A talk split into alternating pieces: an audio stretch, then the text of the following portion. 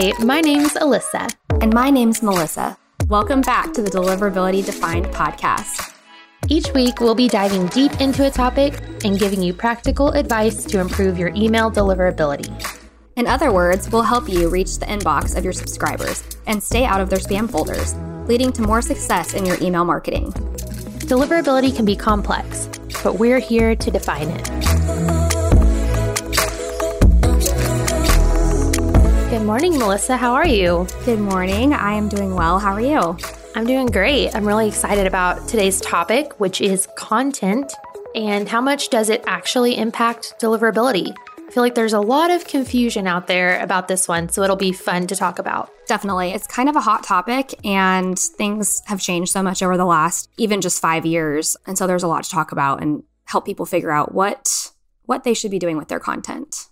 Yeah, for sure. On that note, we were kind of talking about this a little bit before we started uh, recording, but who is someone that you follow that you love their content and you feel like they do a good job kind of representing some of the things we're going to talk about today?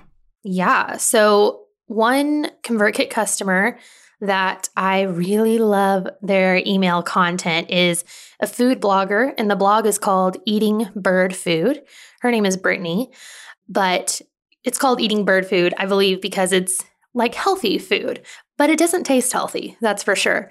And I've been making her recipes for this past week, especially her crock pot recipes.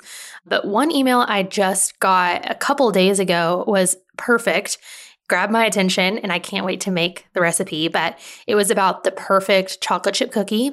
I've been dying to make some chocolate chip cookies. So her subject line just got me ready to open that email as fast as I could.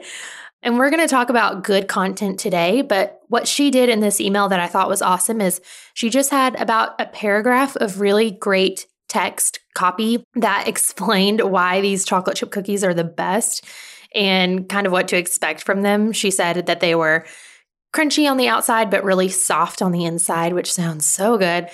And then she just had a picture of the chocolate chip cookies that look insanely good.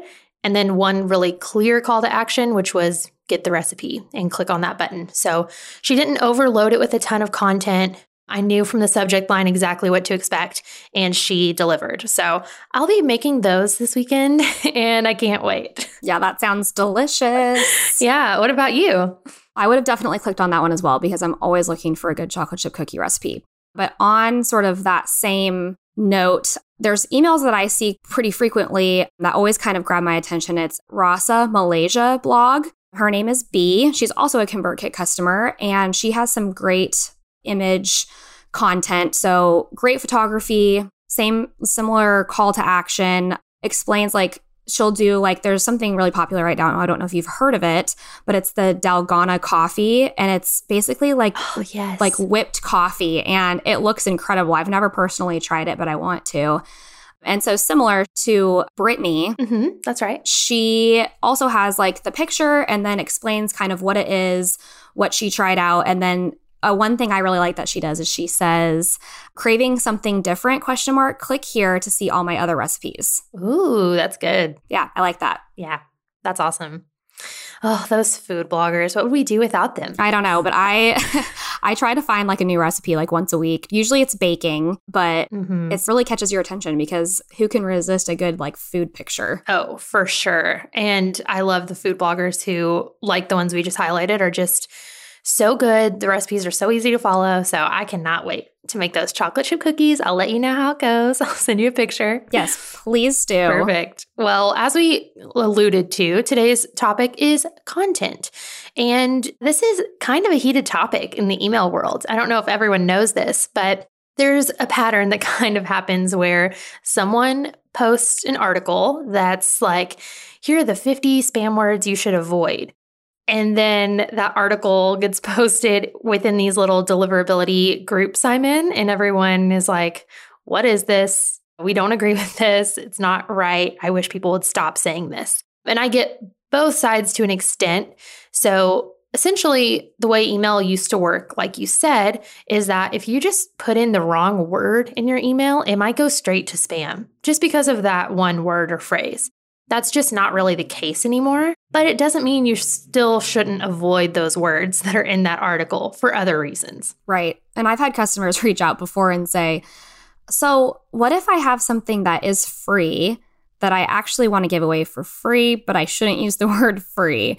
And it's like, no one's saying don't ever use that word. Don't right. use it where it's applicable, but maybe don't overuse certain words. Exactly.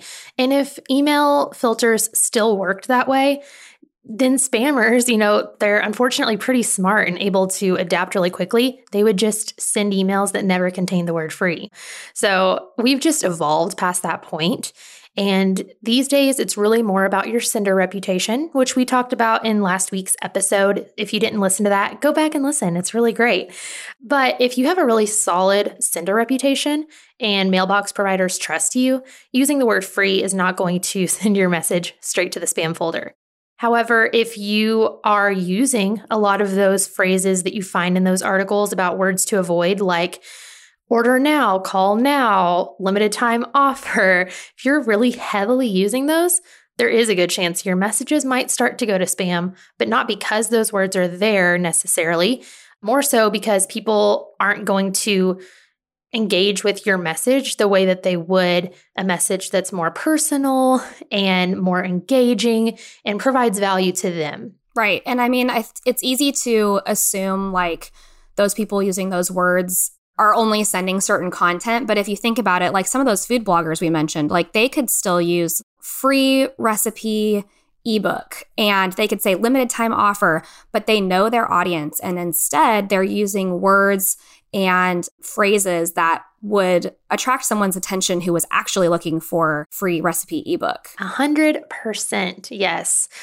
I think it's so great to know your audience try and think about what they are going to be attracted to when it comes to your content. What made them follow you in the first place? What made them subscribe in the first place? They probably relate with you in some way. They really like your brand. So try and understand what your subscribers want from you, what they want to learn from you, what value you can provide them, and lean on that and be less promotional act now, those kinds of things, because it typically is more off putting and is just going to get buried in the inbox or hopefully not spam folder. But if people just aren't engaging with you enough, then they likely will start to go to the spam folder. Well, and you also want to think about how, like I mentioned, these emails, her sending like name and the title of the email next to it is something that, for whatever reason, always sticks out to me when I look through all of my inbox. And you don't want to have the title of your email or even the content be so similar to someone else. So if everybody was using, you know, limited time act now, you wouldn't want to do that because then your content's not sticking out to your audience. And so I think it's important to think about what can you do differently? What can make you unique as a sender? And then also like what like you said, what is your audience looking for? Because you need to you need to fill that gap of what kind of content you want to get up, out there, but also what kind of information your audience is like craving to receive. So, what we're saying here is that content does matter a lot, just not in the way that a lot of people think it does. It's not a black and white thing where if I have this word and this word, it's going to go to spam. If I take out that word and the other word, it'll go straight to the inbox. It's just not black and white like that anymore. It's much more about your sender reputation and how mailbox providers perceive you and the way that your subscribers have engaged with your messages from that point on. So, if mailbox providers think you might be a little risky, maybe you received a lot of spam complaints and they're just not so sure about you, it is possible that a certain thing about your content kind of puts them over the edge and sends you to the spam folder. But as long as your sender reputation is really well established and mailbox providers trust you, content alone is likely not going to do that. And something that I mentioned to you before we started recording was I do see something that I like to bring examples of things that I see from the ConvertKit side of things because I think it helps maybe people identify with things they may or may not be doing. So, something that I've noticed is someone will reach out and say, Hey, I'm testing and my emails are going to spam. But the message they're sending has the word test in it. and that's all. There's nothing else. I mean, it's just one word. So, as far as content goes, that's not, I mean, there's not like a fast rule that it's going to always go to spam if you only use one word and one link or something like that. Right. But yeah. it's just not a great example for a test because it's not anywhere similar to the content you would normally send your subscribers. Exactly. Yeah. If you're testing the way your email is going to perform, you want the test to look as similar to your actual emails as possible so that you're not getting just bad data essentially. Right. And we always want to encourage senders to test. I think a lot of people are afraid to run tests and see what works and see what doesn't. And typically they just want a really quick fix when it comes to improving open rates or deliverability. But at the end of the day, it's great to run some A B tests, see what people like, see what they don't like. Maybe find out, wow, when I send content that looks like this, I get way more clicks. But when I send, let's say, a longer email with a lot of text, not many pictures, maybe your audience didn't click as much. But there isn't a hard and fast rule around any of this. It's all about your audience, your brand, and what people expect to see from you. So for one sender, a long text based email might perform best. That might be exactly what their audience expects, and they like how personal it looks. But for someone else, maybe someone with a really visual brand like a photographer, having a fully text only email with a ton of copy just might not perform as well as an email with a bunch of pictures, some text, of course, to support those images, but something that looks a little prettier because it will be more on brand with them and what their audience is going to respond to better. So it's always best to test things like that on your end to figure out what does your audience want to see. There will be customers whose audience has changed over time and all of a sudden, you know, they may say that see their open rates change in some way, whether it's good or bad. And it's important to think about how your audience grows as your list grows, what they're interested in. Sometimes even people who have been following you for a long time, their interests may change with what kind of content you're providing. So I'll see people that have always had a lot of content and text and then the call to action at the very end. And I think it's important to remember like you you can always put that call to action in the middle. I mean, you can adjust your content to make sense for whatever you're trying to get people to do. So if it's go visit your site, you don't always have to put that at the very end because sometimes people, you know, they'll they do care about your content, but they're going to skim and get to kind of get to the point. And so every once in a while, too, like I've told you, I don't always use content as like a basis for someone to like change their open rates drastically. Like I don't think, like you said, if you take the word free out of every email, you're not going to see like a 100% increase in open rates. But I do think it's important to consider the fact that maybe move your call to action button or maybe don't use emojis in your email title or just do something that kind of like changes what your audience normally sees because it can get a little redundant after a while if someone's been following you for a long time. Yeah, this is the part of deliverability where it intersects so strongly with just marketing strategies and best practices. And it can be fun if you take some time to be creative, try and test things out. I love what you were saying about moving the call to action.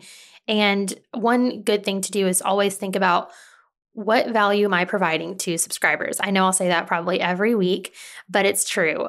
Like you mentioned, if you want someone to visit your website, sure, you can have a button that says visit my website. But at the end of the day, why do I want to do that? I know you want me to do that because you want to make a sale, which is great, but I need to know what's in it for me as a subscriber. So maybe there's a new product that can be really helpful for me because I'm your customer and you know like what I'm looking for, what my needs are. So highlight that part of it. That there's this new product on your website. Here's all of the amazing things it can do for me. And then I'll want to click that button, kind of like the chocolate chip cookie recipe.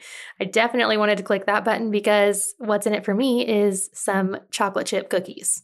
Yeah, that's a great example. I remember when, so before I even started working for ConvertKit, I attended uh, Craft and Commerce, which is a conference that ConvertKit puts on. Unfortunately, this year it was not able to happen because COVID 19. So we'll look forward to the next one. But I remember they would always say, like, niche down, niche down. What does your audience want? And I think when you're first starting out, that's like a confusing thing to learn or understand. because you get it, like in theory, you get what they're saying, but like how it applies to you is very different for each customer and business. So now that I've been working at ConvertKit and I'm able to go through and see what kind of businesses use our platform, I can see who's doing that really well. I can see who knows their audience, who engages with them, their subscribers engage back. And those are the people who have figured out exactly like the secret recipe for what needs to be in their content. Because not everything that you have on your website needs to be in an email you send your subscribers. Like sometimes it's just short and simple and you point them to where you want them to go. Exactly. The email is grabbing their attention and convincing them that they need to go take that step that you want them to take. And the way to convince them, like we've said, is just make sure you make it really clear why they will benefit from doing that thing. And I love that. That's such a good example. I can't wait for Craft and Commerce next year. I'm really sad we couldn't do it this year. I know, I am too. And on that same kind of note, making things clear, call to action sounds like a pretty easy thing to understand, but I think it's overwhelming sometimes when someone has a lot of information that they want to share. I've seen emails where it's literally 10 links. Yeah. And if you do that, you're making it really hard for someone to make a decision. And that's ultimately the opposite goal of what you are trying to do. And this also goes into knowing your audience and knowing what they want to see from you. Because I would say 90% of the time, you probably want to just have one clear call to action. It makes it really easy to know what you're supposed to do as a subscriber, what is the email saying, and you can just quickly point people where you want them to go. There is one customer of ours I'm thinking of, Tim Ferriss, who sends a five bullet Friday email. Sometimes it's on Saturdays, but he has a ton of links in a good way because he's sending a newsletter. And so he's highlighting here's what I'm reading this week, here's what I'm listening to this week. And that newsletter is loved by so many people. So in that case, it works because it's what it's meant to do. It's a newsletter, people are clicking through all of the links. But for the most part, it's typically best to just have one really clear call to action. But at the end of the day, the goal is to know your audience, know what they want from you, and know the purpose that your emails are serving. So, have you ever received an email that was extremely misleading? Oh, gosh, here we go. I hate these. Let's talk about it. so, I would say most of the time, like the emails I want to receive are definitely in my inbox. So, sometimes I'll go through, I'm not very good at cleaning out my email like inbox. I'll admit that right now. But if I go into my spam folder, I can definitely see the emails were sent there for a reason because I'm pretty interactive with the emails that I want to receive. So the ones that are in my spam folder are normally like if I click on them, it's something that the title says one thing and the body and the content says something completely unrelated to the title of the email. So, in particular, I'm thinking of those emails that start with FWD, making it look like it's a forwarded email, or RE, making it look like it's a reply. Subject lines that are something like your recent order. And then the text is like, hey, hope you're having a great day. We have a new product out. We think you should order it. That's not cool because people are going to click that and think, oh, wait, this is something I replied to, or this is something forwarded to me. This looks really personal, or oh, this looks like an order receipt. I don't remember ordering anything. It's a great way to get a lot more opens than usual, but that shouldn't be your end goal. Your end goal should be to get conversions and clicks and to ultimately get sales of whatever you're promoting or getting views on whatever page you're sending people to. And this does the opposite of that. It usually makes people really frustrated and they're much more likely to mark that message as spam and it will certainly hurt your sender reputation. Right. It just makes you not trust the person who's sending the information because you feel I mean, we've said this in the last episode, but it's really true that on both sides of email are real people. Right. And if you don't connect with a person over email, you're probably not going to buy their product. So, even like you said, if you get a lot of opens, that's great, but is that are those opens are they are they helpful? Are they actually going to lead to a sale or whatever your metric is that you're looking for, whatever conversion you're looking to achieve from that email. Right. Maybe a sale, maybe a download, maybe just website visits, whatever it is, you're probably not going to get it because they're not going to feel comfortable doing that after they felt betrayed in a way that you sent some misleading information. Exactly. So stay away from that. Remember, and we'll have a whole topic about this in another episode, but opens can be helpful in some ways. In other ways, they are sort of vanity metrics. So your end goal shouldn't be having the highest open rates possible. It really should be having the highest conversion rates possible. And that happens through sending great content, building a relationship with your audience, and providing value to them. Um, it doesn't happen by sending gimmicky subject lines that get them to open your email, but then are really frustrated about being misled. And also, I guess a question that I have for you, because um, we mentioned before, like if you just send links or if you just send image and no, you don't send any content, like what kind of ratio should people look for as far as you know that that text to image ratio? Yeah perfect. So there are some technical kind of guidelines you should take into account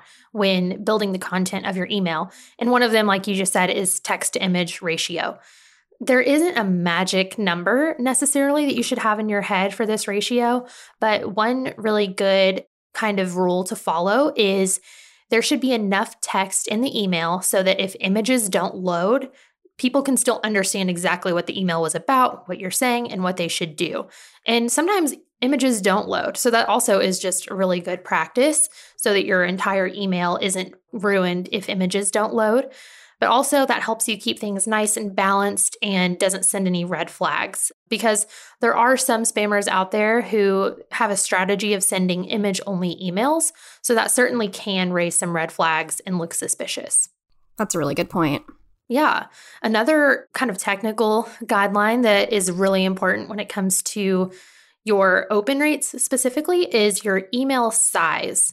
So you'll want to be sure that the size of your email is not over 100 kilobytes because if it is, it will likely be clipped. So if you've seen that happen before, that's when you open an email and you scroll all the way down to the bottom and then it says message clipped. And you can click to see more of the email, and typically it'll open in another window. But when that happens, the open tracking pixel also gets clipped, which means opens are not going to be tracked for that email unless someone clicked to see more of the message. So you might see if you send a longer email or an email with a lot more images than you usually use, you might see a really low open rate. One thing I would check is how large was that email and see if it was clipped. I definitely see this pretty often people will be like really worried about their open rates and then I'll go in and I'll look at the email and test it myself and sure enough it is clipped. So that's another reason sort of like you mentioned the open rates are not always 100% like obviously someone saw your email and maybe they got the information they needed and didn't have to click keep reading or show more or whatever. Mm-hmm. And so you don't always have to focus solely on the open rates in that particular situation. Another thing that I see quite often are people adding links that are the full URL. And that's really overwhelming for someone to look at. I mean, I always have an easier time wanting to click on a link when it's a word that I can associate with. So, I mean, even if you use like click here for whatever thing you're trying to send people to or something other than using the full URL, that makes a really big impact. Another thing about this that makes it really important to use more like a text or a button when it comes to a link and don't put the full link and then, you know, link that full link in the email is because if you're using an ESP like ConvertKit, that link doesn't actually go straight to the link that you have pasted there as text. First, it goes to a tracking link that belongs to the ESP. So at ConvertKit, it'll look like el2.convertkit-mail.com.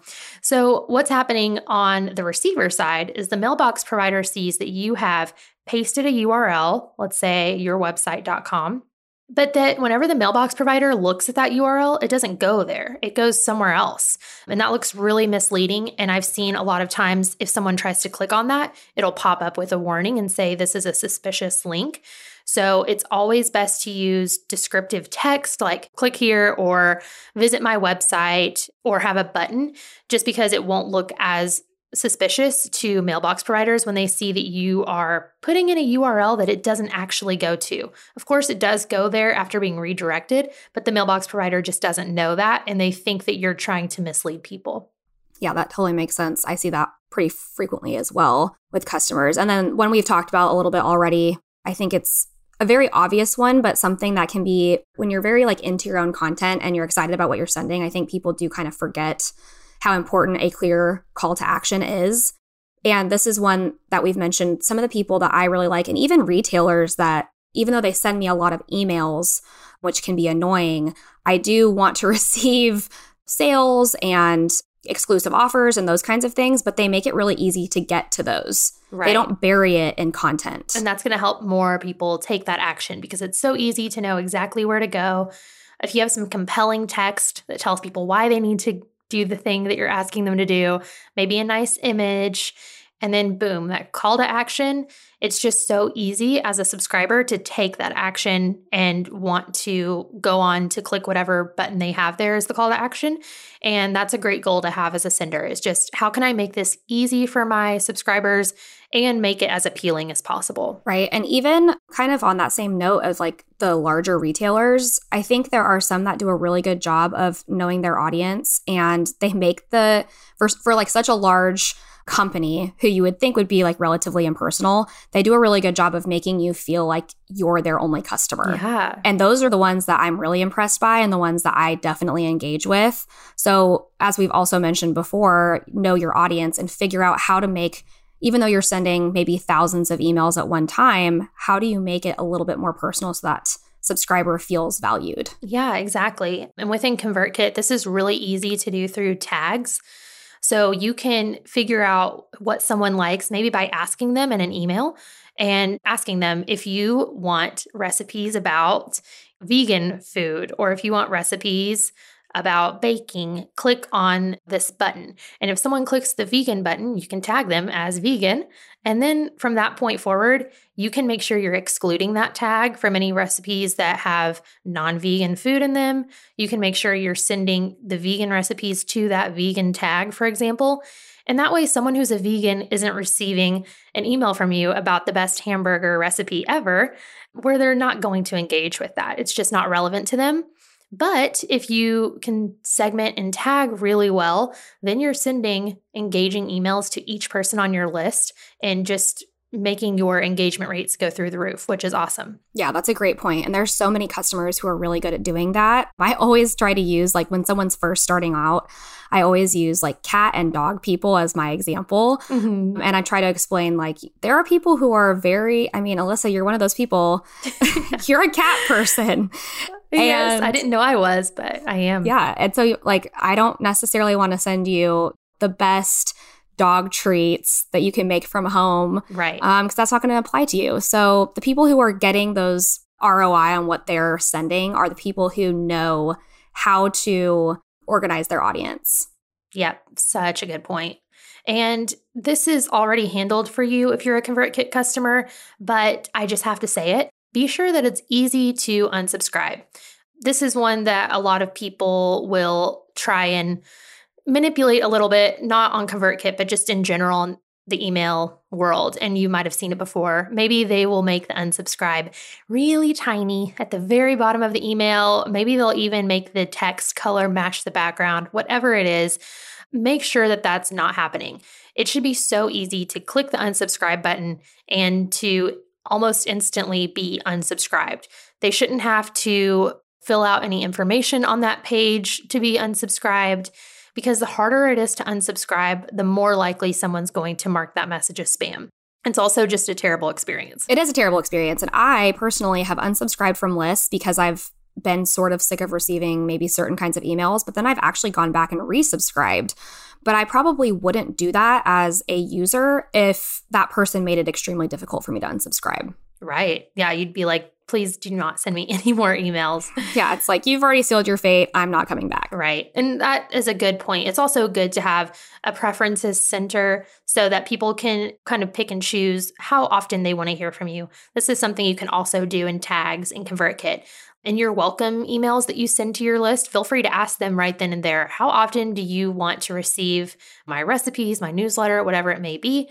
And you can have buttons that say daily, weekly, monthly and then send to those tags appropriately. So it's always good to make sure you're not over emailing people, but also not under emailing them. So the best thing to do is give them the power to choose how often they want to hear from you. So, also another thing to keep in mind when you're sending an email, make your sender name, and I mentioned this a little bit earlier, make sure your sender name and your email address is easily recognizable because I follow a lot of customers. I do a lot of testing for customers. So my inbox is full of a lot of our our customers' emails, their sender name and their their titles of their emails.